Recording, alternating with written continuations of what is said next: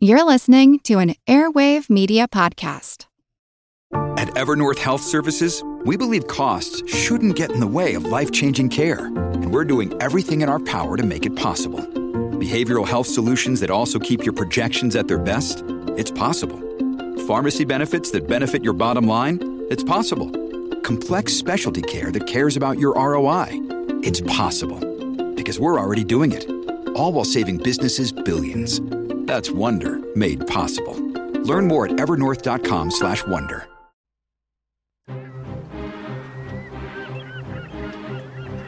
Hello, this is Matt from the Explorers podcast. I want to invite you to join me on the voyages and journeys of the most famous explorers in the history of the world. These are the thrilling and captivating stories of Magellan, Shackleton, Lewis and Clark, and so many other famous and not so famous adventurers from throughout history. Go to explorerspodcast.com or just look us up on your podcast app. That's the Explorers Podcast.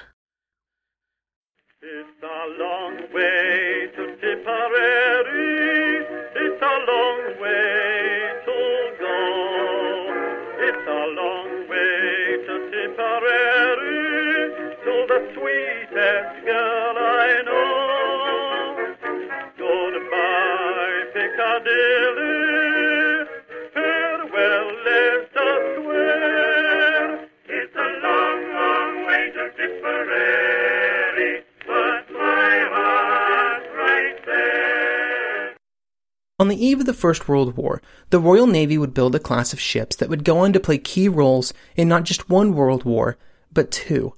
They were seen as a revolutionary change to the design and construction of capital ships, the first to mount 15 inch guns, and the first battleships to match the speed of the battle cruisers. But it seems unlikely that anybody involved with their creation would have believed that they would go on to become valuable assets to the Royal Navy for the next three decades. One of the five ships of the class would go on to receive the most battle honors of any ship in the history of the Royal Navy. Jutland 1916, Atlantic 1939, Narvik in 40, Norway 40, Calabria 40, Malta Convoys 41, Matapan 41, Crete 41, Sicily 43, Salerno 43, Normandy 44, Walcheren 44, Biscay 44, and Mediterranean 1940 to 1943. The ship's name was the HMS Warspite, and this is her story.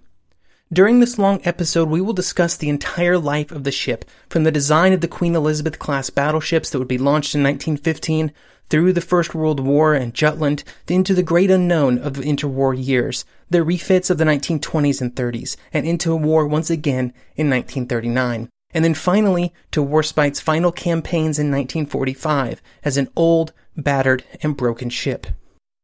This episode of History of the Second World War is brought to you by all of the podcast's amazing supporters on Patreon. If you currently support the podcast, or have supported it in the past, or have considered doing it in the future, thank you.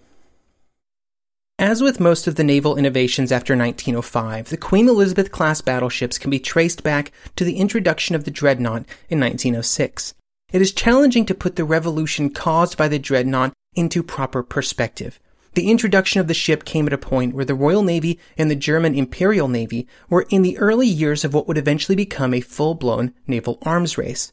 The German construction efforts made the Royal Navy feel under threat for the first time in many decades, even if those feelings had little basis in the actual ability of the German fleet to pose a serious threat. When Admiral Jackie Fisher was installed into the position of the First Sea Lord, he brought with him a sweeping series of reforms that he hoped would bring the Royal Navy out of the 19th century and into the 20th. He also had a very specific vision of the future of naval combat. Core to this vision was what would eventually become known as the battle cruiser. The two most important aspects of this new class of ships would be to take the guns of a battleship and match them with the speed of a cruiser. As with all designs, having the biggest guns but also a high top speed meant that there would have to be sacrifices in other areas, and in this case, it would have to come at the expense of protection. Fisher accepted this fact and put faith in the greater speed of the ships to be able to disengage from any action that it did not wish to participate in. The new battle cruisers would then be combined with the growing power of the torpedo, which in Fisher's mind made the slow, plodding battleships obsolete.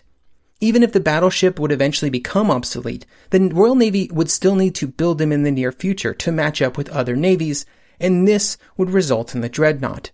There were many revolutionary concepts involved in the dreadnought's design. The most noticeable were the guns. Before the dreadnought, most capital ships mounted a mix of gun sizes. For example, they might mount four 12 inch guns and then four 9 inch guns, and then several smaller pieces of smaller caliber.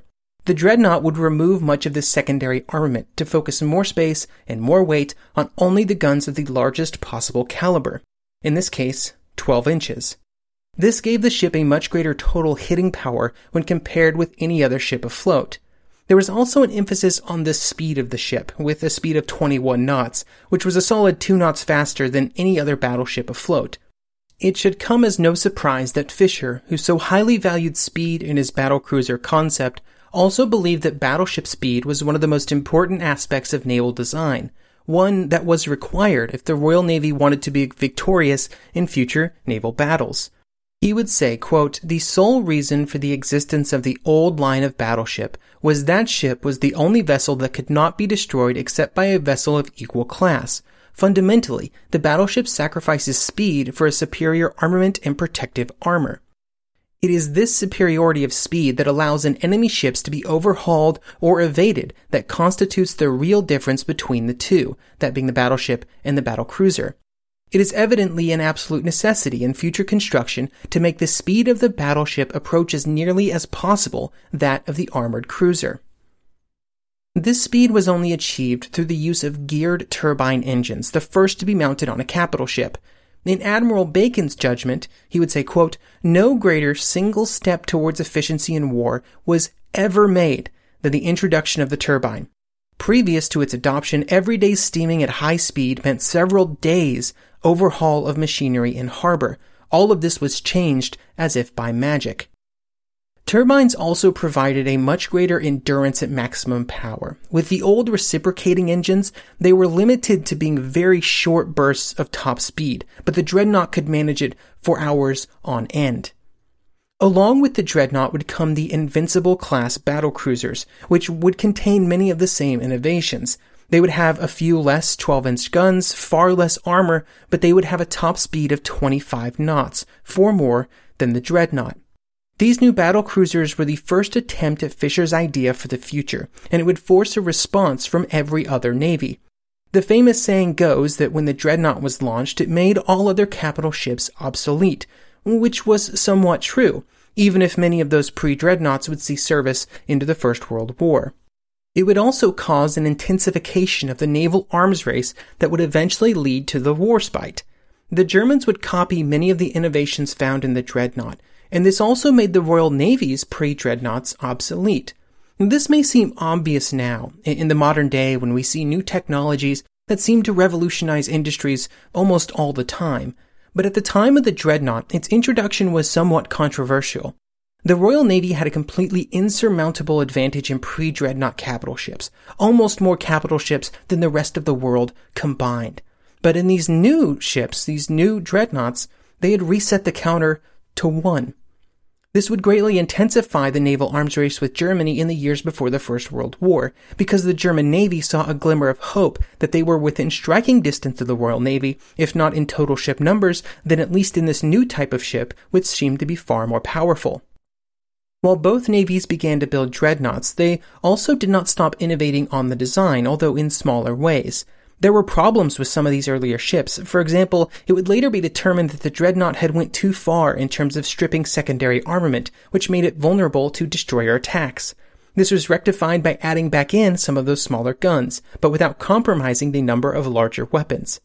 On the side of the battle cruisers, which the Germans would also begin to build, it was understood that the early versions perhaps sacrificed too much armor to gain their speed, and so their designs would be evolved to try and compensate for this problem without removing their greatest asset. The culmination of this evolution would be the Queen Elizabeth class, which represented the first real combination of the battleship and the battle cruiser and would be the zenith of pre-war designs. However, before these ships could become a reality, the First Lord of the Admiralty, McKenna, was replaced by one Winston Churchill. Churchill would enter the Admiralty with the expressed objective of reducing naval spending. However, during his time at the Admiralty, he would not accomplish this goal. From the very beginning, he would lean heavily on Fisher, who had been removed from the Admiralty a few years earlier, and partially due to the discontent caused by his many reforms. On his very first day, Churchill would send a note to Fisher that read, quote, My dear Lord Fisher, I want to see you very much. When I, when am I to have that pleasure? You have but to indicate your convenience and I will await you at the Admiralty. There are many criticisms that you can levy against Churchill, both at this time and throughout his life. But one personality trait that you cannot lay at his feet is a lack of enthusiasm or a fear of getting involved in decisions. During this time at the Admiralty, Churchill would, under the tutelage of Fisher, become involved in all kinds of discussions and decisions. He would play a role in a sweeping set of reforms for the living conditions aboard ships and the treatment of sailors on the lower decks. He would also oversee a pay increase for those sailors for the first time in, in decades. As one Royal Navy magazine would say, quote, no First Lord in the history of the Navy has shown himself more practically sympathetic with the conditions of the lower deck than Winston Churchill. In all of these changes, Churchill was conversing with and influenced by Fisher, and they had incredibly frequent correspondence. When it came time for the 1912 naval estimates, there was a new design that would incorporate many of the innovations that had been slowly building since the introduction of the dreadnought. Many of these innovations would go on to be standard features of battleships until, well, until they stopped being produced during the Second World War. The Neptune class introduced superimposed turrets. The Orion class put all the turrets on the center line. The King George V class added director control to the secondary batteries. The Iron Duke class brought back 6-inch secondary armament and featured anti-aircraft guns.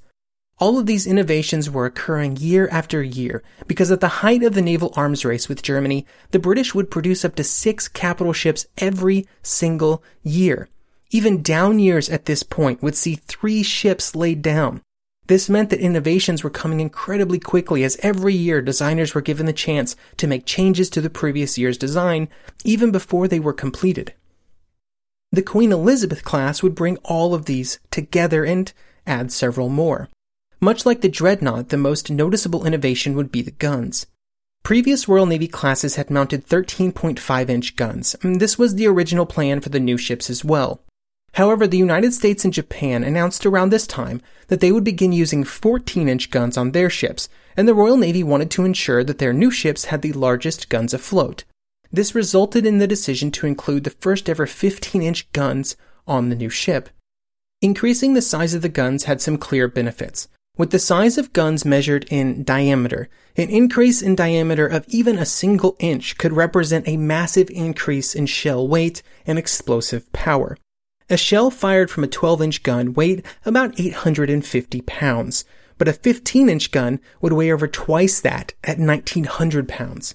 Much heavier shells meant a much greater hitting power as well, and the much larger total explosive force was impressive. The heavier 15 inch guns could fire shells with somewhere around 30% more explosive energy than the 13.5 inch guns that they were replacing. The larger guns would also mean a greater range, with the range of these new guns being 23,000 yards. This range was at the time mostly theoretical because actually hitting something at those ranges in 1912 would have been almost impossible. The problem with the 15 inch guns was that, well, they didn't actually exist, or at least they had not been built and tested. There was also no turret that they could mount them on, and instead the turrets that would be used were still in the design phase. The typical process for the Royal Navy was to build a test turret and fit the new guns in it and then put that turret on a test ship to do some test firing before they mounted them on a new class of ships. Instead, these new guns would be expedited so as not to delay the construction of the new class of ships. This added a good deal of risk, and in fact, the first time that the new turrets would be tested would only be after the new class of ships was launched. These new guns and turrets would also force the ships to be larger and heavier, or as Iain Ballantyne would say in his excellent work Warspite, quote, the bigger the guns, the bigger the ship. And these weapons would each weigh 100 tons, basically made of two gigantic tubes, an inner and an outer, with 170 miles of steel wire sandwiched between. The turrets would be mounted and each weighed 550 tons. If all this wasn't enough, Churchill was informed that a full load of 900 15 inch shells to feed the new battleship's eight guns would reach a thousand tons. End quote. That's a, that's a lot of weight. The innovations did not end with the size of the guns. A core part of the new design was a jump in speed over previous classes, which would give these new battleships the speed of British battle cruisers. To accomplish this, a controversial change would be made. Up until this point in history, the Royal Navy's ships had been coal burning, just like every other navy. Britain had access to some of the world's best coal, and it had been a key advantage for the nation over the previous decades. But as ships got larger and as steam engines aboard ships grew and grew more and more powerful, coal became a larger and larger problem. Loading coal on ships was time consuming, manpower intensive, and the coal itself just took up a lot of space. It also required a large number of crew members to simply move the coal through the ship from where it was stored to where it was needed. On the Lion class battle cruisers, a hundred men were constantly involved in moving the coal to the engines. More importantly, for the new battleships, it simply was not powerful enough. There were limits to how much heat could be generated by coal aboard ship, and the Royal Navy was reaching the point where it could not extract more power from coal given the space constraints inherent with all naval construction. There was another option though oil, and it would solve many of the problems present with coal. The ability of oil to produce heat was much greater than coal, and the same volume of oil could produce drastically more steam than that volume of coal. It was also easier to load and store aboard ship and then to transport around the ship as needed. Due to this greater efficiency, it would also give the ships much greater range, or in this case, a much greater speed. Along with it being more efficient and easier to use, oil would also save space aboard ship, allowing for more boilers to be fitted and crew spaces to be expanded. It was in fact oil that would allow the Warspite to reach 25 knots. The switch of the Royal Navy's largest and most powerful ships over to burning oil was controversial though, and brought with it some logistical problems. The British Isles did not have any significant source of domestic oil. Now, the British Empire did, of course, have access to such things, and the government would buy a controlling interest in the Anglo Persian Oil Company to ensure supply, so on a worldwide scale, the problem was not access to oil. The major problem was that that oil had to be transported back to Europe, adding a good amount of risk to the ability of the Royal Navy to keep its ships fueled in times of war. This risk had never been present, and this was the first time that an enemy could cut off the ships of the Royal Navy from the fuel that it needed to function. Politically, it was also seen as something of a betrayal of the British coal industry and the miners that worked within it. But even with these problems, it was difficult to argue with the vast technical benefits provided by the switch, and to manage the transition, Churchill would bring Fisher back to the Admiralty. Churchill would go before the House of Commons to gain support for the new Queen Elizabeth class ships, and he would need to justify their greater cost at a point where fiscal concerns about the spending of the Royal Navy were growing, but the benefits of the new design were obvious to almost anyone. The final design displacement of the Queen Elizabeth class ships was 31,500 tons, although the Warspite would come in at 33,410. To achieve this weight without sacrificing speed, the designers would remove one entire turret that had been present on previous designs. But even with two fewer guns and with the entire center turret removed, the 15 inch guns on the new ships would still output more total shell weight, which is just a testament to the power of the new larger guns. The larger final displacement of the ships, including Warspite, was caused by design changes that had to be made based on the speed of the ships, which required greater stiffening of some areas at the front of the hull. Being overweight caused the ships to sit lower in the water than expected, which meant that some of the armor plating sat below instead of on the waterline. This problem would not be addressed until torpedo bulges were added after the war. The war Warspite would be laid down on October 31, 1912, and would not launch until a year later on November 26, 1913. The ship would then finally be commissioned in 1915 with a crew of 951. The introduction of the Queen Elizabeth class ships into the fleet represented an important shift for the Royal Navy. Before 1915, the battleships and the battle cruisers had been separated by design decisions, and their roles within the fleet had diverged.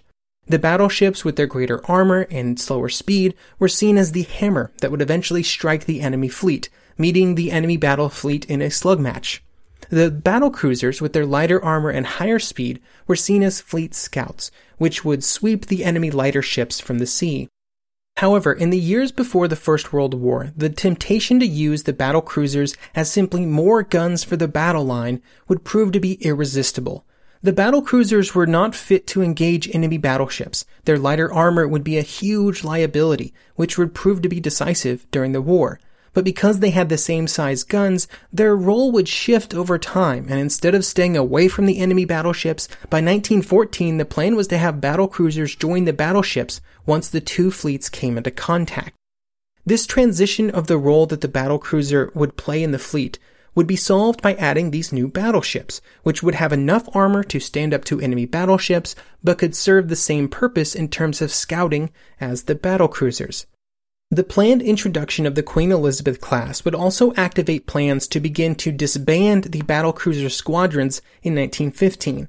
The existing battlecruisers would then be split up and put into cruiser squadrons throughout the Navy, which would bring them back far closer to their original purpose of sweeping enemy cruisers from the sea. The start of the war in 1914 intervened, though, and instead the battle cruisers would stay with the Grand Fleet throughout the war, with some disastrous consequences. Warspite would join the fleet in early March 1915 and would receive her full crew complement a few weeks earlier. One of the new crew members would write, quote, I immediately felt that I would be at home and happy. This happened to be so throughout the time I served in her. She was commanded by Captain Phillpotts, and we were in good hands being commanded by such a gallant gentleman. During trials in August, the Warspite would reach a sustained speed of 24.5 knots. Then in mid-September, the first of many accidents in the ship's long life would occur when it ran aground off Dunbar at Rosyth. It was early on a foggy morning and the ship's crew were more concerned about enemy submarines than hitting bottom. The hull would be damaged to a point where it would require two months in a floating dock for repairs. Then in December, another accident would occur where the Warspite and her sister ship, Barham, would collide on a fleet exercise. The Warspite's signal officers had misinterpreted Barham's signals, which read to make 8 knots, and instead they thought it said 18 knots. This resulted in the two ships coming together and crushing Barham's bow and shearing Warspite's port anchor. Both ships would eventually be repaired, although there were serious concerns for Barham immediately after the collision. Before the fateful day at Jutland, the Queen Elizabeth ships, which were all working together as the 5th Battle Squadron, would be sent from the Grand Fleet to join Admiral Beatty's uh, battle cruiser squadrons. The battle cruisers had been moved from Scapa Flow to Rosyth earlier in the war to put them closer to the German coast and to give them the ability to react to a German sortie in a more timely manner. However, the ability of the battle cruisers to practice their gunnery was somewhat limited, and so in 1915, with the arrival of the Queen Elizabeth ships, a change was made. It was decided that the 5th Battle Squadron, including the Warspite, would swap places with one squadron of Beatty's battle cruisers. This would allow the battle cruisers some time in the north for exercises with the entire fleet without diminishing the power of Beatty's command. This would be the reason that the 5th Battle Squadron, under the command of Rear Admiral Hugh Evan Thomas, was under the command of Admiral Beatty during Jutland. The full story of Jutland is beyond the scope of this episode, but at a basic level, the story of the battle is that the German fleet sortied out of base, and the Grand Fleet, warned by British signals intelligence, sailed out to meet it. The speedier battlecruiser force under Beatty would be the first British ships to make contact with the enemy and would begin a gun duel with the German battlecruisers. The two battlecruiser forces, joined by the 5th Battle Squadron, would begin a running battle as the German ships moved towards the main body of their fleet and the British chased them. It would be when the High Seas Fleet was encountered that the story would really get interesting for the Warspite. To understand why, it is important to give a bit of backstory. The two main naval forces, the battle fleet and the battle cruiser squadrons, were led by two very different admirals. Admiral Jellicoe, the commander of the battle fleet, was an admiral that expected his captains to execute orders exactly as written. If an order was given to turn left and make 12 knots, you turned left and you made 12 knots, regardless of almost any other consideration. While this limited the decision making of the captains, it also gave them the assurance that if they were required to do something, they would be ordered to do it. Admiral Beatty was quite different. Within the battlecruiser force, there was a general expectation that Beatty would give the other ships an idea of what he wanted them to do, and they were given a good amount of latitude in terms of how they actually completed those tasks. It was expected that the battlecruiser captains, and especially the admirals that led the squadrons, would use their own judgment to choose the best course of action. These two very different command styles had a long history in the Royal Navy, dating all the way back to Nelson and beyond, and there had been quite a bit of arguing in the decades before 1914 about which one was optimal. Caught in the middle of all of this was Rear Admiral Evan Thomas, who commanded the 5th Battle Squadron and who was far more experienced with Jellicoe's leadership style and had not been under the command of Beatty for long enough to fully acclimate. When Beatty's ship encountered the German battle fleet, their scouting mission was accomplished, and so their task was to run away from the German fleet at top speed. Beatty would then order his squadrons to turn away from the oncoming German ships. The battle cruisers would interpret Beatty's order as doing an about face, with each ship turning immediately and then following the ship that had previously been behind them. Evan Thomas would interpret the order to turn his squadron but to maintain order. This meant that the first ship would execute the turn, and then each ship in order would turn in roughly the same spot, and so they would maintain their previous position in line after the turn was complete. At a theoretical level, these two types of turns were very much by the book and were both completely valid. However, in this case, with an enemy fleet bearing down on them, Evan Thomas's method put the 5th Battle Squadron at much greater risk. Evan Thomas understood this fact and he knew that executing the turn might prove problematic, but he believed that it was the order that he was given and that he should execute that order as given. This confusion, misinterpretation, or misjudgment would be well discussed after the battle was over, but at that moment, to the people on board the ships involved, it didn't really matter. Because as each ship executed the turn, they would come under fire from the German ships, and one crewman on the Warspite would later record, quote, Very soon after the turn, I suddenly saw on the starboard quarter the whole of the high seas fleet, at least I saw masts, funnels, and an endless ripple of orange flashes all down the line. How many? I didn't try and count, as we were getting well strafed at this time, but I remember counting up to eight. The noise of their shells, over and short, was deafening. Felt one or two very heavy shakes, but didn't think very much of it at the time, and it never occurred to me that we were being hit. Fortunately for the men aboard Warspite, the turn was made without the loss of the ship, although each ship would receive no small amount of enemy fire. When the 5th Battle Squadron was able to rejoin the rest of the fleet, Warspite would experience a problem that would haunt the ship for the rest of its life, but would also play a critical role in building up the ship's fame.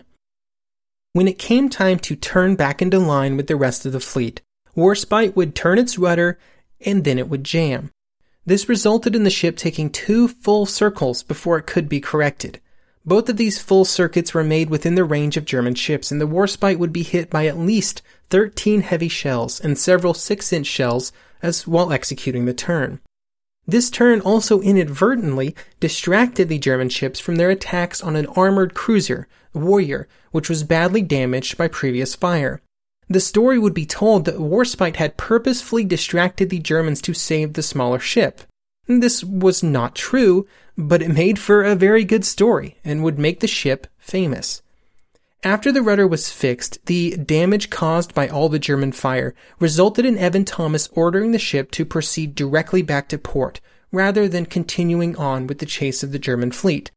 This surprised many of the crew, including those who had been manning the guns during the engagement one part of the experience of, of being aboard these ships while in fleet actions and being fired at by the enemy that's really hard to properly convey, especially in text format, is the complete lack of information that many on the ship had while the ship was fighting. For example, those in the turrets who had entered the battle ready and willing to finally get involved in a large fleet action had went through the battle in a flurry of activity but they were also in the most heavily armored piece of the ship, almost like armored cocoons. And so after they disengaged from the battle and the gunners were ordered out of the turrets, they were shocked by the amount of damage that they found around them.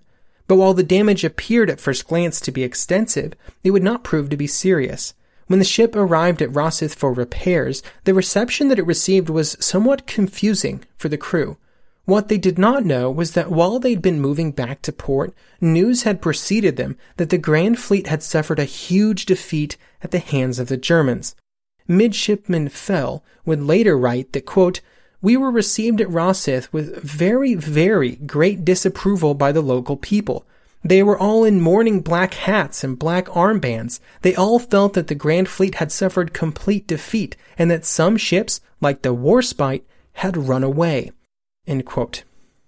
Both of these assertions were of course not true. The British fleet had lost more ships and men than the Germans, including three battle cruisers, but they were far from having been decisively defeated. And of course the Warspite had also not cowardly run away from the fleet in a time of need.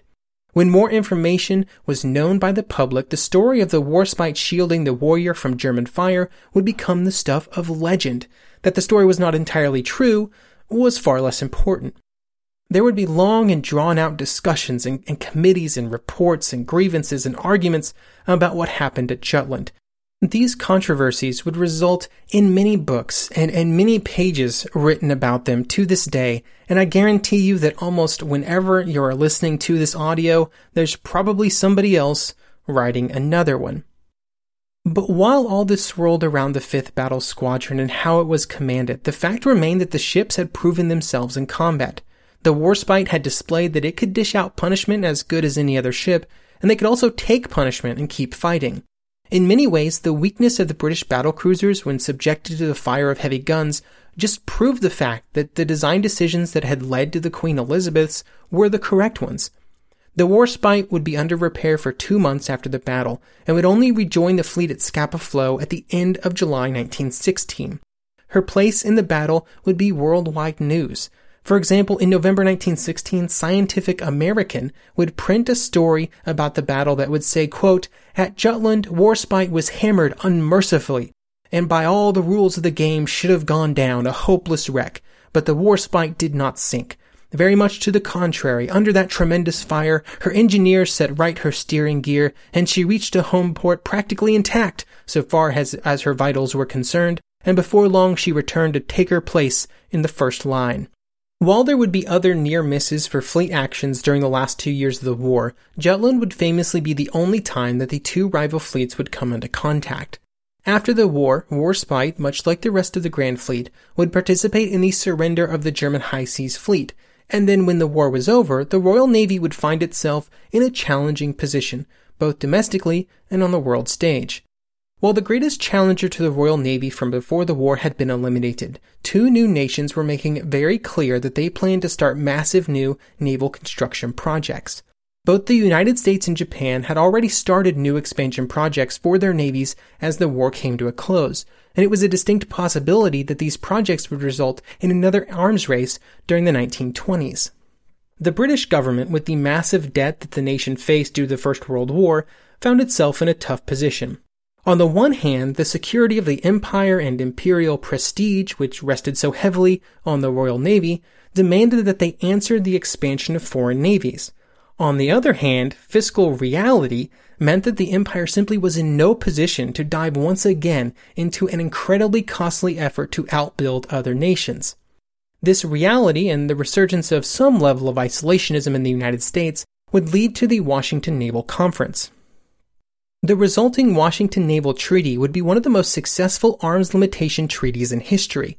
It would place limits on the ability of all nations to build capital ships, battleships, or battle cruisers, and it would put limitations both on the number and size of several other ship classes. The United States and the Royal Navy would be given similar tonnage limitations, with the Japanese Imperial Navy given 60% of their total, and other nations given smaller amounts based on their existing naval tonnage. Working within these new limitations required the Royal Navy to scrap many older ships, which while perhaps troubling to national prestige, was actually really good for the Royal Navy, and more importantly, the British Treasury. Many of the ships of the Grand Fleet that would be scrapped had experienced heavy usage during the war, and would have required lengthy and costly refits to continue in service. Many of them were also by 1918 simply outdated.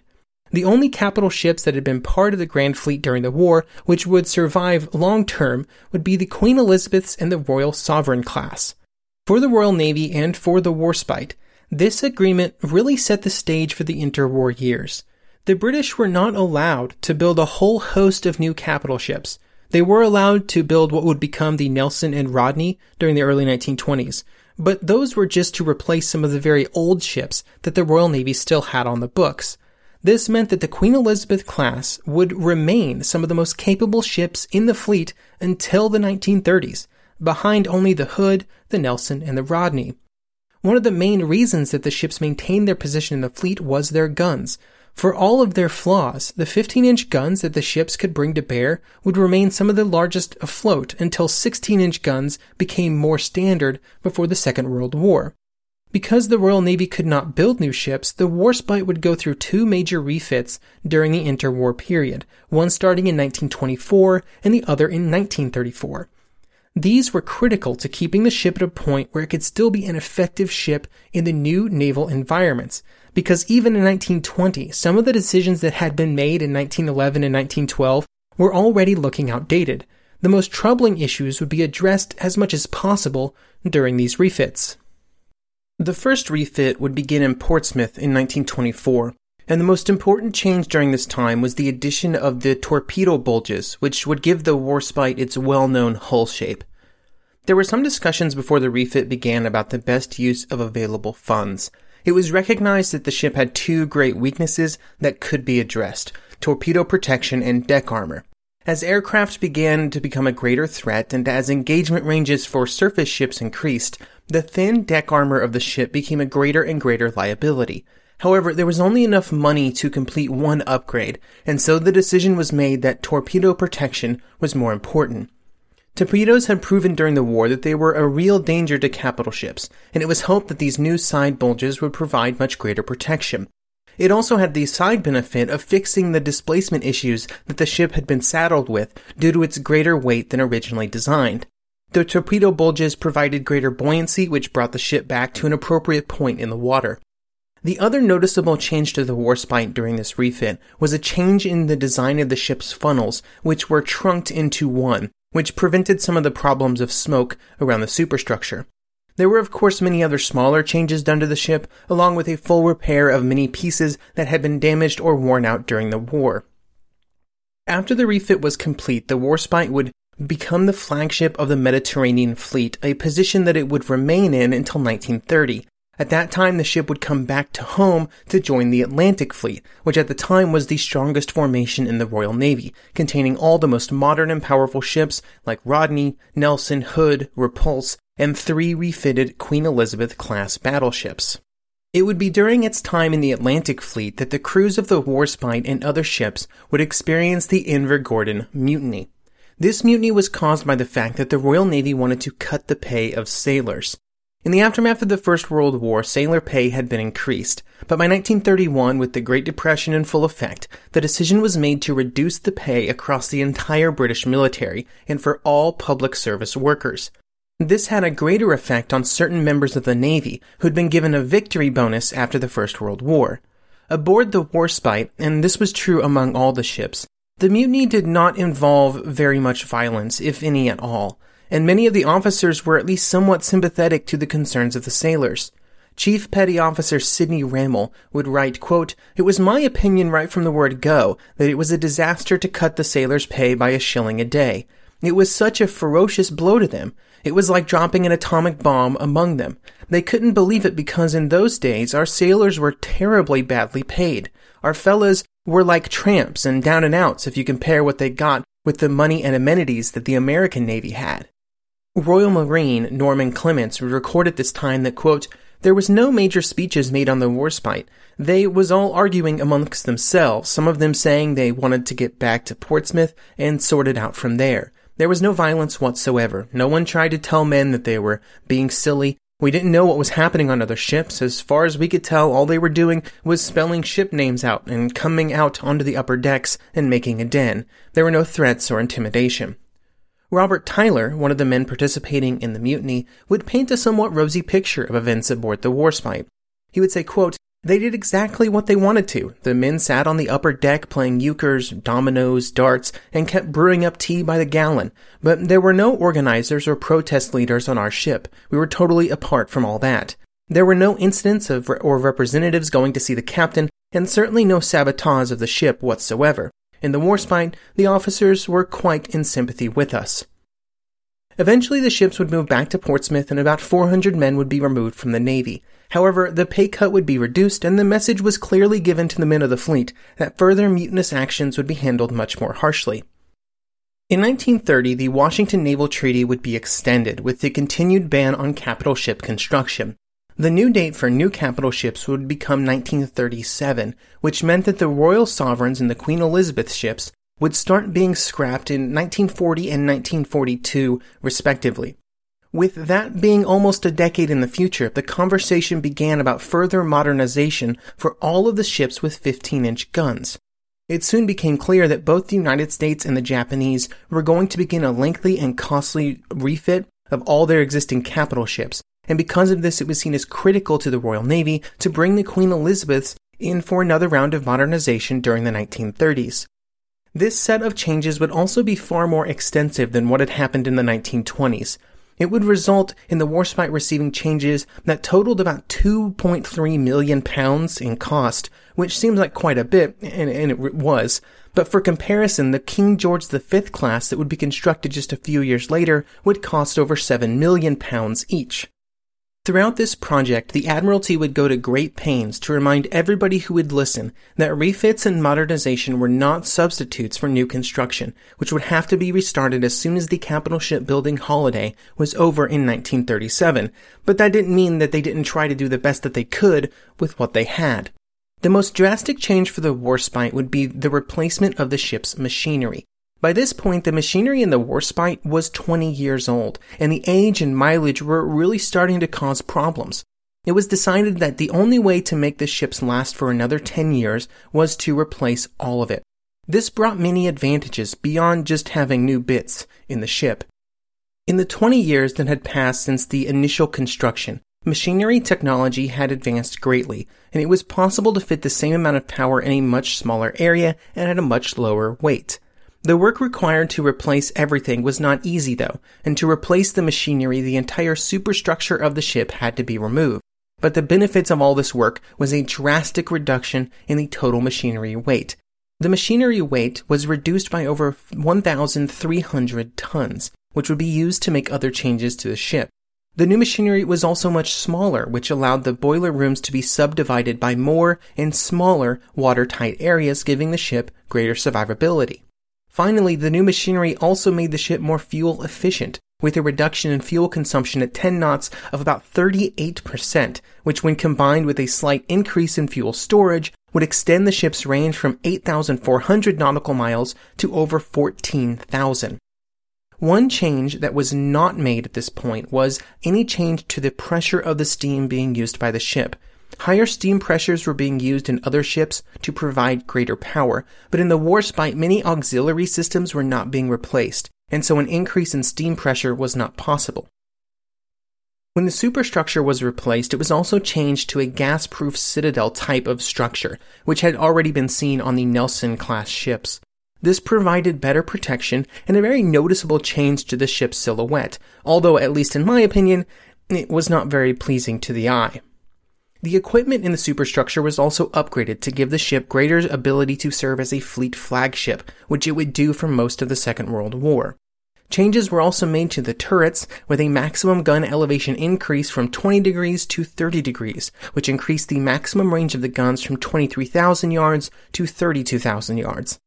The two surviving torpedo tubes, of which there had originally been four, were also removed at this time, as they had proven to be a very questionable value. Anti-aircraft defenses would also be greatly increased, with new two-pounder pom-poms and additional machine gun mountings fitted.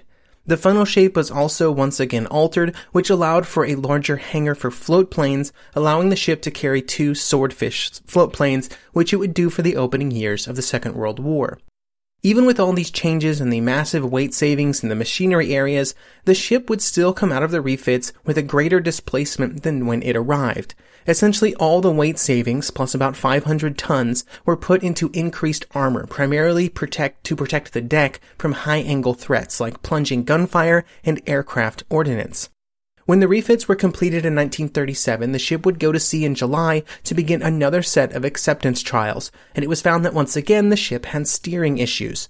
Basically, the amount of force that was required to bring the rudder back from hard over while at high speed was simply more than what was provided by the steering. Eventually, this problem would be solved, but then it was found that vibrations occurred due to the interaction between the inner and outer propellers while executing a hard turn at high speed. This would eventually be mitigated by altering the speed of the two propellers to be different during these turns, but the solution was at best a band-aid, and there was no real resolution. After the Warspite's modernization, two additional ships of the class, the Valiant and the Queen Elizabeth, would receive similar overhauls, although at that point the war would intervene to prevent additional work. When the war began, Warspite would be in the Mediterranean, acting as fleet flagship stationed in Malta, where it had been stationed since January 1938. However, unlike in the previous war, Warspite, even with all its interwar improvements, was far from the most powerful ships afloat as it entered into its Second World War but its large guns still made it a threat to even far more modern ships. In June 1939, the Mediterranean fleet would come under the command of Vice Admiral Sir Andrew Cunningham, and a few months later, the ships of the fleet would be in port waiting for the war to begin. During the early months of the war, there were few actions that the Warspite participated in, mostly due to the fact that Italy had not yet entered the war. During November, she would sail across the Atlantic for convoy escort duty. At this point, Powerful escorts were required due to the presence of German surface raiders that were present in the North Atlantic. Ships like the battle cruisers Scharnhorst and Gneisenau, and even eventually the Bismarck, would make their way into the Atlantic. This meant that the already thinly spread Royal Navy had to send some of its strongest ships to escort crucial convoys across the Atlantic. In fact, on this trip across, the Warspite would leave its convoy to try and intercept those German battle cruisers after they had sunk an armed merchant cruiser. After Warspite arrived back in the home islands, she would be made into the home fleet flagship to replace the Nelson, which had hit a mine and was briefly out of action.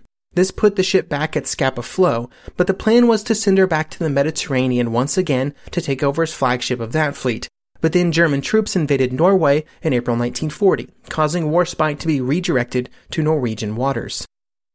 It would be in Norway that the ship would see its first major action of the war.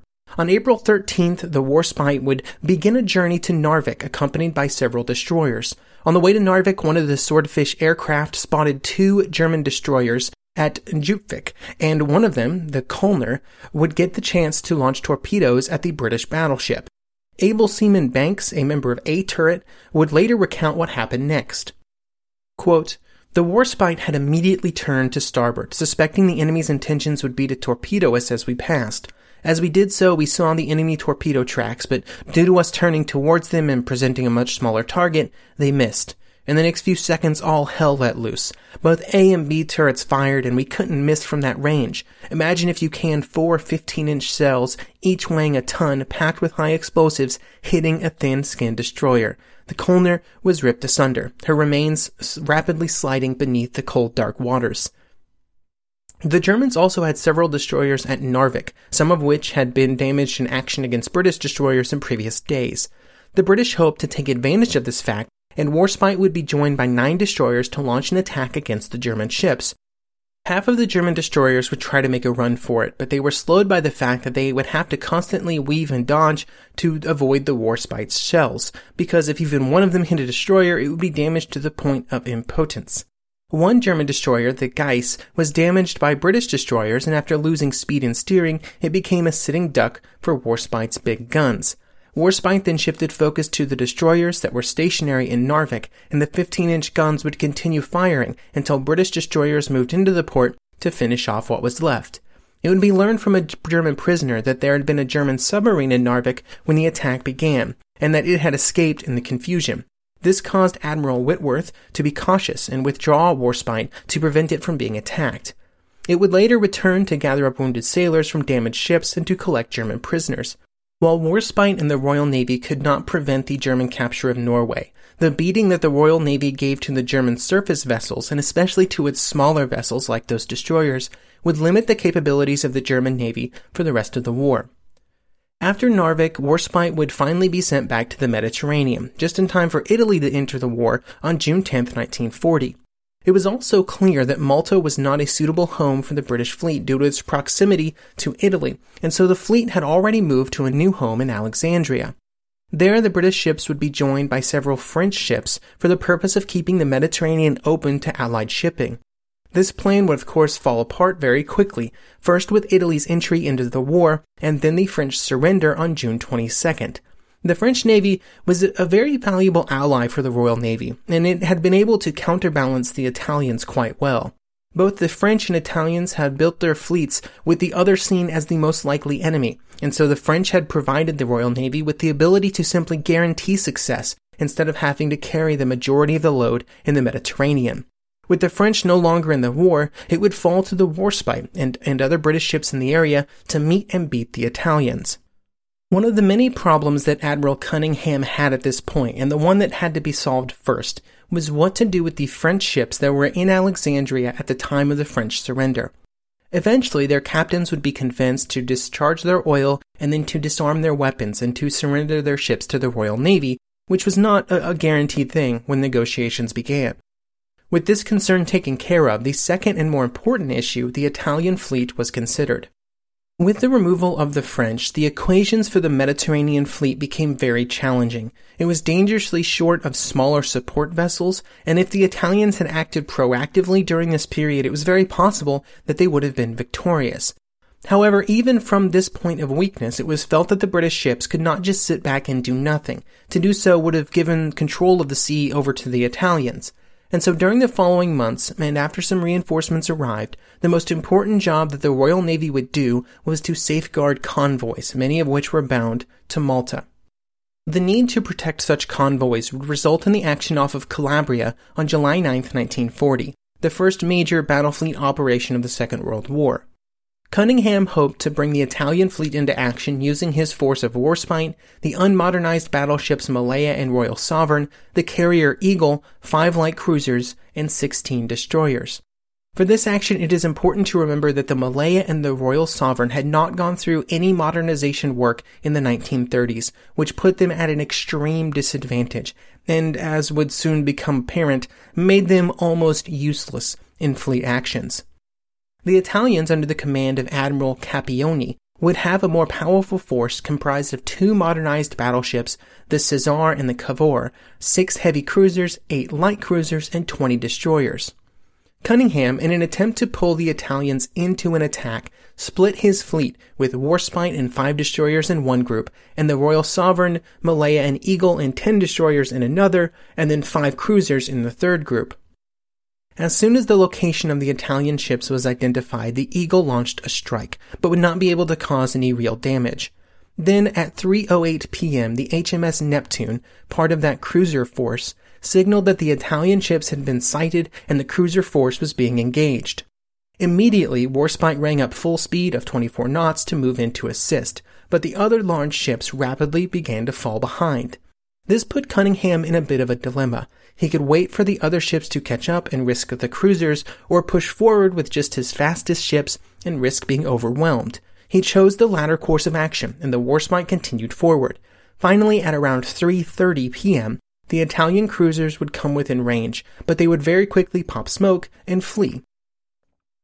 The Warspite and the other ships gave chase, although they would first slow to allow the Malaya to start to catch up, with the Royal Sovereign at this point being seen as a lost cause.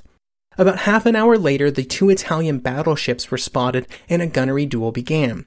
Warspite was the only British ship with the range to engage the Italian battleships, with the range being about 26,000 yards.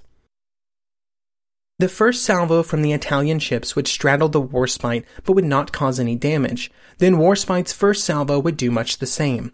Over the next half hour, Warspite would fire 17 salvos and would register precisely one hit. This single hit would go down in history as one of, if not the, longest hits by a surface ship against a moving target at a range of about 26,000 yards, which is 24 kilometers, or about 14.7 miles, which I think is really far.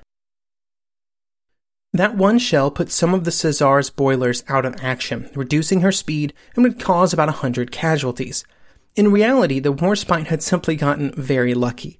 But when it occurred, the Italian ships decided to turn tail and run. Again, the Italian ships would throw up a smokescreen and the British ships would slow out of fear of a possible surprise attack. When they finally resumed the chase, they found that the Italian ships had vanished, disappearing into the Straits of Messina. Cunningham would later write about the performance of the Warspite that, quote, Warspite's shooting was consistently good. I'd been watching the great splashes of our 15 inch salvos straddling the target when at 4 p.m. I saw the great orange colored flash of a heavy explosion at the base of the enemy flagship's funnels. It was followed by an upheaval of smoke, and I knew that she had been heavily hit at the prodigious range of 13 miles. He would also later state that the one 15 inch hit they sustained from the Warspite had the moral effect quite out of proportion to the damage. Never again did they willingly face up to the fire of British battleships. The result of the battle was kind of disappointing for the Royal Navy, but it just once again was a great example of the challenges faced by surface ships when they were engaging each other during the Second World War, and really also during the First World War, but, but also here in the Second.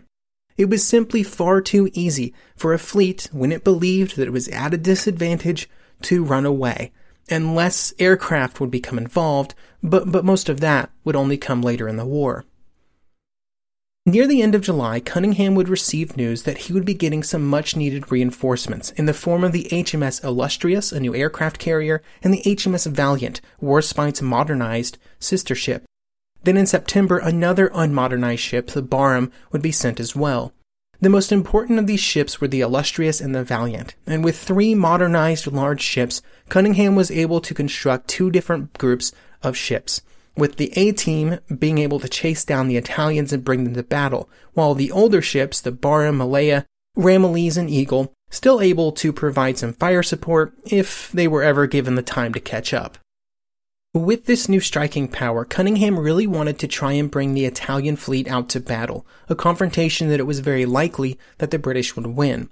The Italians, of course, knew the danger that they might be in, and so they refused to leave port and meet the British ships in the open sea. Eventually, the idea would be put in place for a torpedo attack on the Italian base of Taranto. This attack had been first contemplated during the 1930s, and this seemed like the perfect situation to put it into action.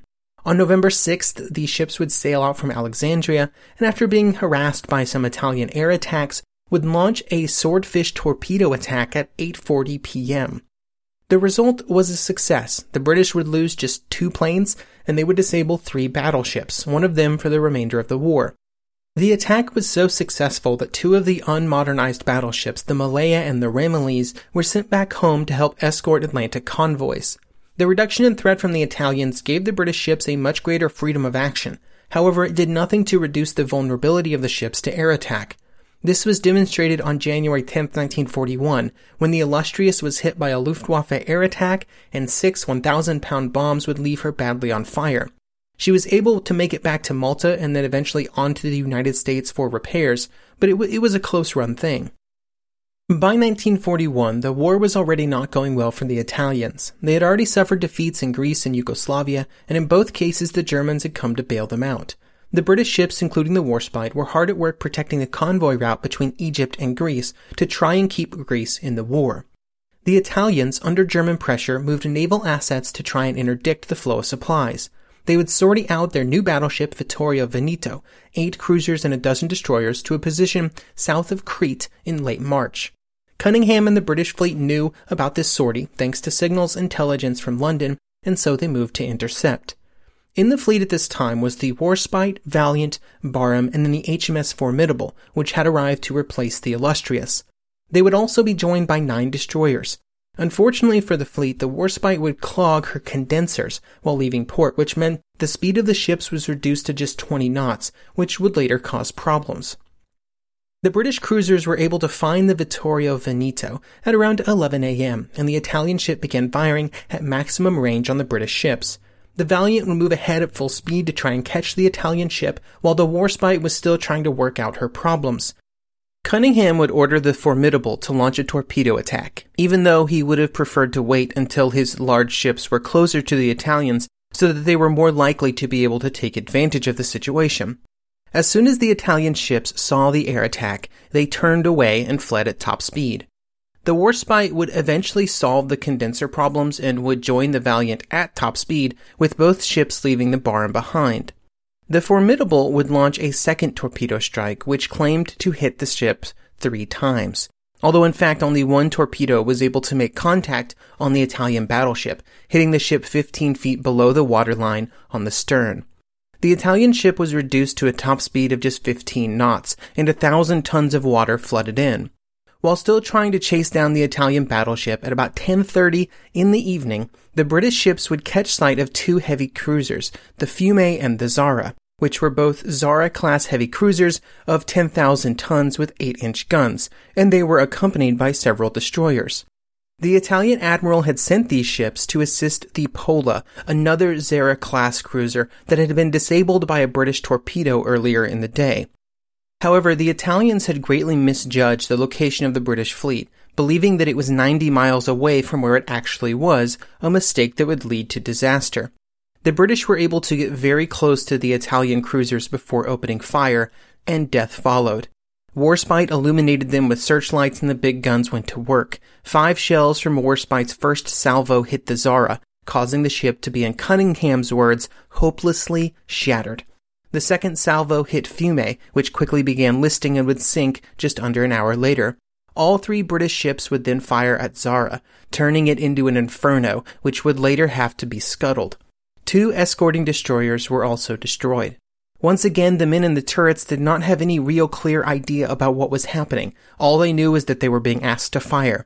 Petty Officer Charles Hunter was in Warspite's X turret during this time, and he would say, quote, I stood on this platform between the guns. I couldn't see outside. I had eyes only for the working chamber. My turret fired the most shells during Matapan. We fired six on the right gun and five on the left. Inside the turret during firing, you just got a thud. The armor was a foot thick, which acted as a pretty good insulator. The turret was controlled from the bridge. We would just follow a pointer. It moved, you turned the wheel. When the order came, you fired. The engagement with the Italian ships would be the last engagement of the night, and while the Formidable would send up scout planes to search for the Vittorio Veneto, it would not be found. On their way back from the devastation of the earlier fighting, the British ships would rescue 900 Italian sailors, although they would have to evacuate the area due to reports of a flight of German torpedo bombers in the area. Before they left, the British would send an open air radio signal to the Italians with their locations, and 200 more Italians would be rescued by an Italian hospital ship. A total of 3,000 Italians would be lost during the action, with only two British airmen killed. The Italian Navy, already a bit skittish about meeting up with the Royal Navy, would never recover. After the success at Matapan, the next task of the Mediterranean fleet was to try and assist in the North African campaign by attacking the port of Tripoli. The original idea sent from London was to have the Barham go on a suicide mission to block the port at Tripoli, to essentially scuttle itself in a position that which would block the port from being used. This seems perhaps a bit desperate. And it was. But Tripoli was one of the primary supply ports used by Axis forces during the North African campaign. Cunningham refused to accept this plan. He did agree that a shore bombardment on the port by his three battleships could be done, although he felt that it still put them in acute danger. In the early morning of April 21st, the fleet moved in close to Tripoli, with Barham, Valiant, and Warspite ready to do some shore bombardment.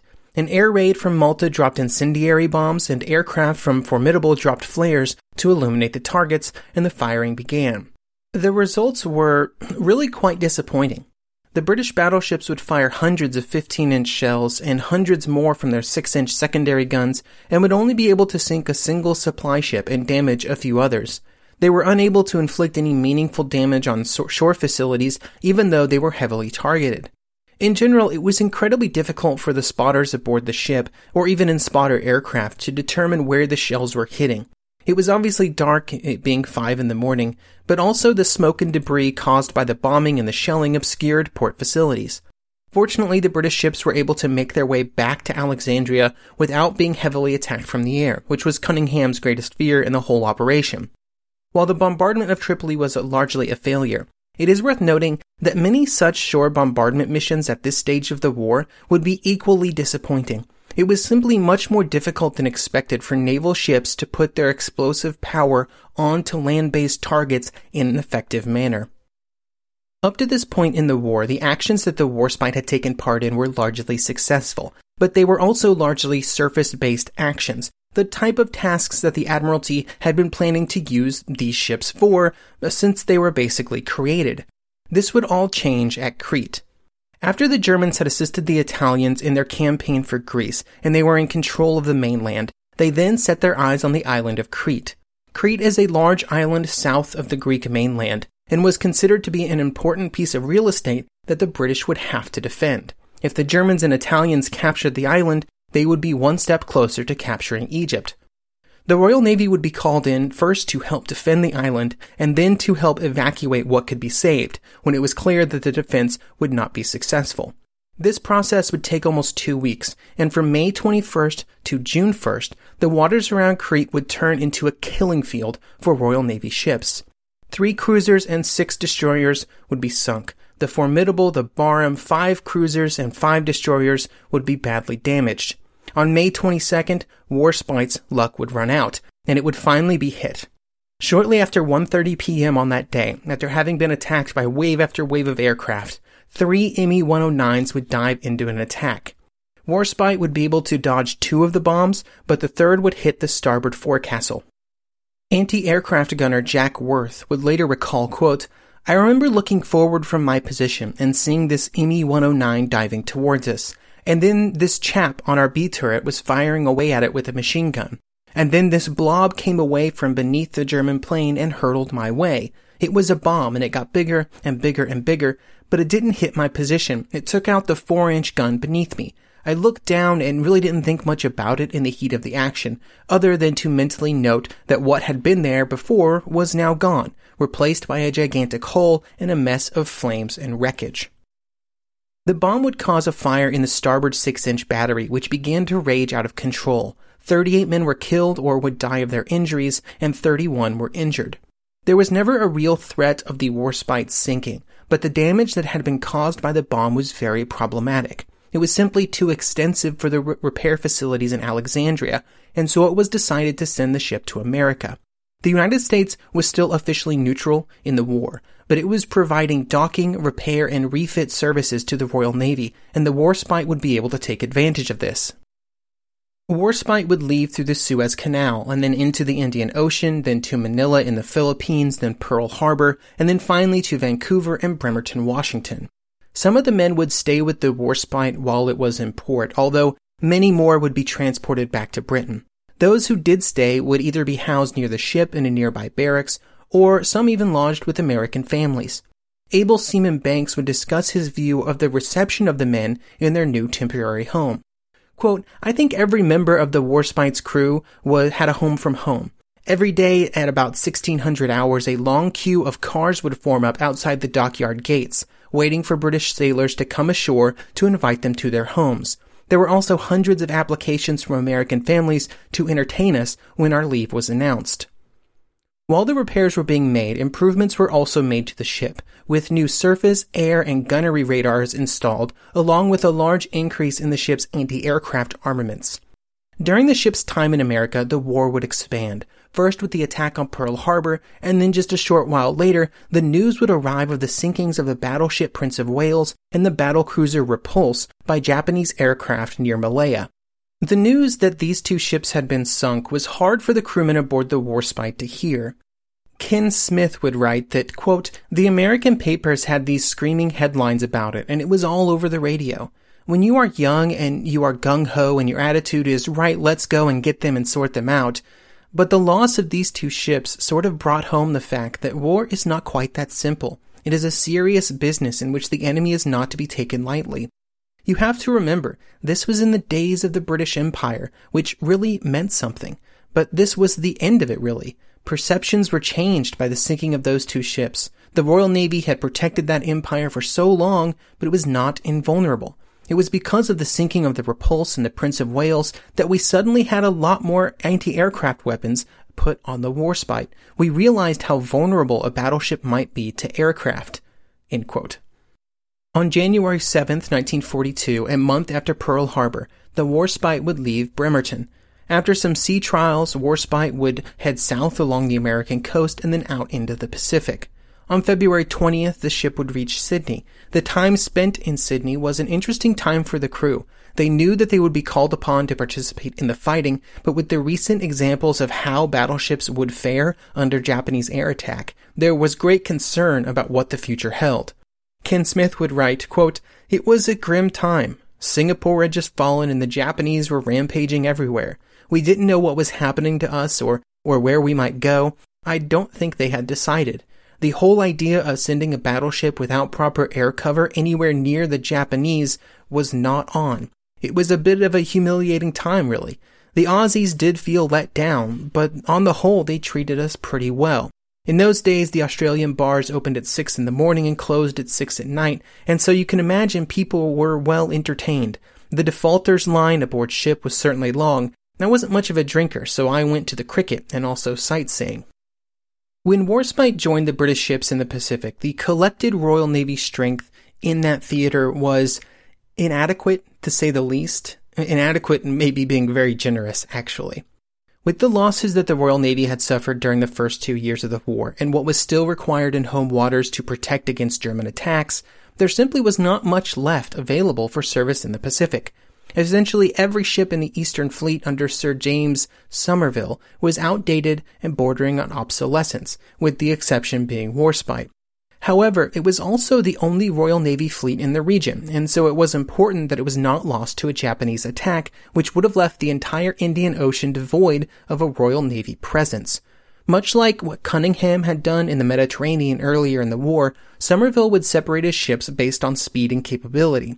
Force A would be made up of faster ships like the Warspite, the carriers, Indomitable and Formidable, two heavy cruisers, two light cruisers, and six destroyers.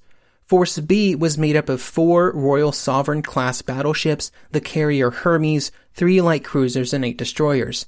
The Royal Sovereigns were similar in age to the Warspite, but they had not received the same extensive modernizations during the 1930s, which meant that they were slow and outdated. While these two forces did have some capabilities, the 40 fighters and 60 torpedo bombers that were available from the carriers failed in comparison to what the Japanese strength would be when they moved into the Indian Ocean under the command of Vice Admiral Nagumo. He would bring with him five fleet carriers, which could launch 100 fighters and 240 bombers. They were also piloted by some of the best and most experienced naval aviators in the world, veterans of campaigns in China and then Pearl Harbor and other subsequent operations. They were also escorted by four battleships, all of which had received modernization refits, much like the Warspite. The commitment of all of these ships into the Indian Ocean represented a massive imperial naval operation involving a large percentage of its total strength. Somerville had no hope of matching the Japanese, and in fact his entire goal was simply to survive. But there was one small possibility, although a very risky one, of striking the Japanese at night. And so on April 4th, Somerville tried to get Force A into position to launch a nighttime torpedo strike on the Japanese ships. However, while repositioning, the heavy cruisers Cornwall and Dorsetshire were spotted by Japanese scout planes. The results were inevitable, and the two British cruisers were set upon by 88 Japanese aircraft and sunk.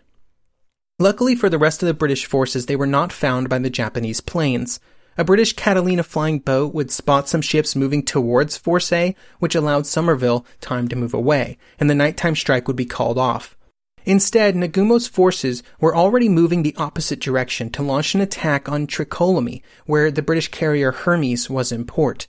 The resulting strike would sink the British ship and an Australian destroyer. The Japanese ships would soon leave the Indian Ocean for other operations, and while they had failed to clear the Royal Navy from the region, they had pushed it away from the Japanese attacks in Indonesia. Warspite and other British ships would be moved further west. The Warspite would spend most of the following months in Kilindini, near Mombasa, halfway down the eastern coast of Africa. Here the ship would lead a mostly uneventful life, although there was always a concern about an enemy attack. One of the facts about life aboard the Warspite during this time is that it was quite uncomfortable in the heat. Here is Ken Smith again to describe what it was like. Quote, she was a gigantic sweatbox. We're talking extreme temperatures closed up at an action station in a six inch gun battery for hours. There was little or no ventilation. You just sweated and sweated. Hundreds of the crew went down sick. The sick bay was always full. You got dhobi itch, you got prickly heat, all sorts of lumps and bumps. It was those conditions that did it for me, ultimately. If you had any sense, you got yourself a bucket and filled it with water from the shower room taps. That water was used for your first wash of the day and to bathe in later. Someone might give you a tot of rum to borrow it. The bucket thing was against regulations, but in such circumstances, a lot of things went by the board. During early 1943, Warspite would once again be recalled to home waters. After Midway and some of the American attacks in the Pacific, the risk from the Japanese Navy to British possessions in the Indian Ocean was reduced, and with their growing Allied strength in Europe and Africa, it was determined that Warspite would go back into the Mediterranean to support the invasion of Sicily. A bit of fun info taken from Warspite by Iain Ballantyne about the journey back in the spring of 1943. Quote, during the voyage, Midshipman Corbett was tasked with calculating the miles steamed by Warspite since the beginning of the war. After arriving at Greenock, he recorded the following figures in his journal. 1939, from the declaration of war in September, 12,984 miles. 1940, 43,978 miles. 1941, 25,253 miles. 1942, 61,481 miles, and in 1943, 17,168 miles. It had really done some distance. In the Mediterranean, the Warspite and several other battleships under the name Force H would provide shore bombardment support for the invasion. Warspite would be joined by Valiant, Nelson, and Rodney on the bombardment team, while King George V and Howe were in reserve. On July 9th, the ships were in position for their bombardment, and two days later, the landings on Sicily were underway. A few days later, Warspite would call into Malta, the first Royal Navy battleship to do so in almost three years. During this period, the British ships would spend most of their time south of Sicily to guard against the possibility of an Italian fleet attack um, while the invasion was underway. However, the attack would never come, and instead the ships would be subjected to several attacks from the air. Warspite would be called upon to bombard the Sicilian city of Catania before withdrawing back to Malta at top speed. It would be in the aftermath of this bombardment that Admiral Cunningham, from his position on Malta, would message the Warspite, quote, Operation well carried out. There is no doubt that when the old lady lifts her skirt, she can run. Which is where the Warspite would receive her most popular nickname, the Old Lady. Then on September 2nd at Reggio, Force H would provide support for the invasion of the Italian mainland. Then on September 7th to the north, they would provide support for the landings at Salerno. All of these bombardments were carried out successfully, and while there were many air attacks, the Warspite would be able to avoid several torpedo and bombing attempts. On September 10th, with the surrender of the Italian government, Warspite and Valiant would meet up with what was left of the Italian fleet as it surrendered to the Royal Navy. They would take the surrender of five Italian battleships, nine cruisers, 14 destroyers, 19 torpedo boats, and 35 submarines. While this represented an important milestone for the Royal Navy and the removal of the only real surface threat in the Mediterranean, the fighting for Italy was far from over, and in fact the landings at Salerno were going pretty poorly. On September 14th, Warspite and Valiant were back near the landing beaches to provide more fire support, and once again they were the focus of German air attacks. Then, at around 2 p.m. on September 15th, Warspite's luck finally ran out. Three glider bombs would make it through the efforts of the anti-aircraft guns. One would miss near the aft, one would impact the water near amidships, ripping open the torpedo bulges, and one would hit amidships. Each bomb contained almost 3,000 pounds of explosives, with predictable devastation. Three American tugs started towing Warspite at four knots, while inside, Warspite's men did all they could to keep the ship afloat. The machinery was not running, so there was no power, but they did the best they could under these circumstances. 200 men were constantly required for bailing duty, while many others were busy with other repairs. Luckily, the ship was not the target of any further air attacks while it was being slowly tugged back to Malta. After successfully making it into port, Captain Packer would write, quote, There was so much fatigue for no one had much standoff during the past few days, and since the hit, everyone has been on their feet, either at the guns, hauling in wires, pumping, or shoring up. Bailing out compartments with buckets in this heat is hard work, but they are marvelously cheerful, willing, and fatalistic. The facilities at Malta were totally insufficient to effect any real repairs on the ship, and so on November 1st, Warspite began a slow journey to Gibraltar under tow. It would take a week for the ship to reach the rock and be put into dry dock. The whole time, the tugs and Warspite were covered by four destroyers with fighters on call to handle any airborne surprises. Just a few weeks later, Warspite would be out of dry dock and began some working up after having rotated out the entire crew. However, the ship would not be involved in any real action before heading back to Rosyth in March 1944 for more extensive repairs. By June 1944, the Warspite had been repaired as much as was really possible. She was an old ship, and the years and the mileage and the damage were really catching up with her. X turret had been permanently disabled and a concrete caisson had been placed over the hole made by the bomb off Salerno. She was still capable of shore bombardment, which would be the role given to the ship during the invasions of Normandy. She would join the thousands of ships off the coast of the invasion beaches, with Warspite and the Eastern Task Force given the task of supporting the British at Sword Beach. Warspite's target were German guns near Le Havre, and she would be given the honor of firing the first shell, with the whole bombardment beginning shortly thereafter. Throughout the day of the invasion, Warspite was on call for fire support missions and would fire at a variety of targets. There was some firing from German shore batteries, but no serious damage was caused. Over the course of two days, 300 shells would be fired from the 15 inch guns, expending most of what was stored on board, and so the Warspite would move back to Portsmouth to reload. On June 9th, Warspite would support American troops to relieve some of the American battleships who were also running low on ammunition and had moved back to England to restock.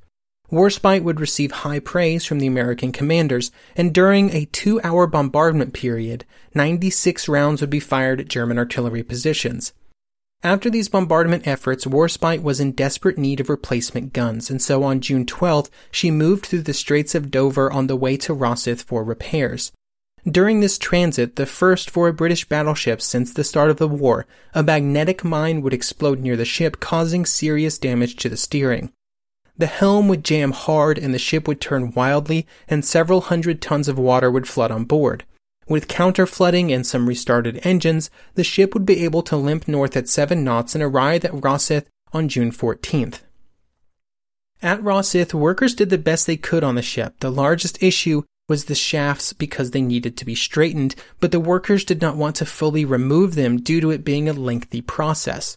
At this point, the ship was solely focused on shore bombardment, and so as long as it could move at even reasonable pace and the guns still worked, it could fulfill that role, and so quick repairs were done. By late August, with shafts in mostly working order and everything else patched up as much as possible and new guns, Warspite once again was off the French coast near the port of Brest. Warspite would fire over 200 shells into Brest to try and soften up the German defenses before the American attack, which would finally capture the port. Then on September 10th, she bombarded Le Havre in preparation for a British attack. In October, she would be involved in her final fire missions off the Belgian island of Walcheren near Antwerp. There on November 1st at roughly 5:25 p.m., she completed fire missions after firing 353 15-inch shells in support of the attack on the island. They would be the last shots fired by Warspite's main guns. In February 1945, Warspite was placed in reserves, being too old and far too battered for proper repairs and the refit that would have been required to make the ship ready for further fighting in the Pacific. During this time, the ship was moored at Spithead, and it was during this time that many of the remaining crew members who had served aboard the ship during its time in combat began to leave. Petty Officer Pearson would record that, quote, I left in April 1945, lugging my kit box, my toolbox, and my hammock. Despite all that stuff, I somehow managed to turn at the bottom of the brow to give her a last look. I was a bit choked, but glad to leave her as well. If they no longer needed the Warspite, then the war must be coming to an end. Fifteen months later, she was brought into Portsmouth Harbor to have guns and other equipment removed before being sold for scrap. There were some calls for her to be turned into a museum ship, but these were not successful. In September 1945, the ship's battle ensign would be presented to the St. Giles Cathedral in Edinburgh. In March 1947, tugs would arrive to take the Warspite for scrapping. However, en route, a storm hit the channel and the tow lines would break and the ship began to flood a Daily Telegraph reporter would write that, quote, I flew over the Warspite and her escort late last night as they crept slowly along the channel through heavy weather within sight of the shore 20 miles west of the Lizard. The tugs were straining at the tow ropes fore and aft, pulling almost at right angles to starboard with the ship's bows to the coast. Their position hardly changed as we circled, and the tugs appeared to be doing little more than hold the great battleship in the great heavy seas. Both tugs were pitching so steeply that at times their screws were out of the water. To avoid endangering those involved, the decision was made to tug the ship into Mounts Bay near Penzance to wait out the storm. However, during further storms in April, Warspite's anchor chain broke and the ship would run aground in Prussia Cove. After some efforts to refloat the ship were unsuccessful, it would not be until 1950 that what was left of the ship would be refloated. For some, this last act of defiance by the ship was welcome. Lieutenant Banks, who had been on the ship in its last tour of the Mediterranean, would say, quote, I nearly wept with joy when I learned no further effort would be made to get her off. The Warspite's epitaph was surely she died as she lived fighting. But for others, like Chief Petty Officer Charlie Pearson, a certain bit of perspective prevented any great emotional response to the ship's end. Quote, At Salerno, when she was hurt badly, we all suddenly realized we might lose our home, so we wanted the old girl to pull through with a passion. But when it came time to get rid of her, I can't say any of us was out there waving banners. We were glad the war was over and wanted to get on with our lives. Had she been an American ship, I have no doubt they would have preserved her as a museum and made a movie about her, the whole works, but not the British. Everybody loves our naval history except us. We truly are an unsentimental bunch. Sometimes it's a pity, for some things like the Warspite might actually be worth preserving. A memorial to the ship now stands nearby, a small reminder of a ship that had served its purpose, defending a worldwide empire for 30 years in some of its darkest days. It reads HMS Warspite, 1915 to 1945. Ran aground and broken up on these rocks 1947, her final haven. Known to all who served aboard her as the Grand Old Lady.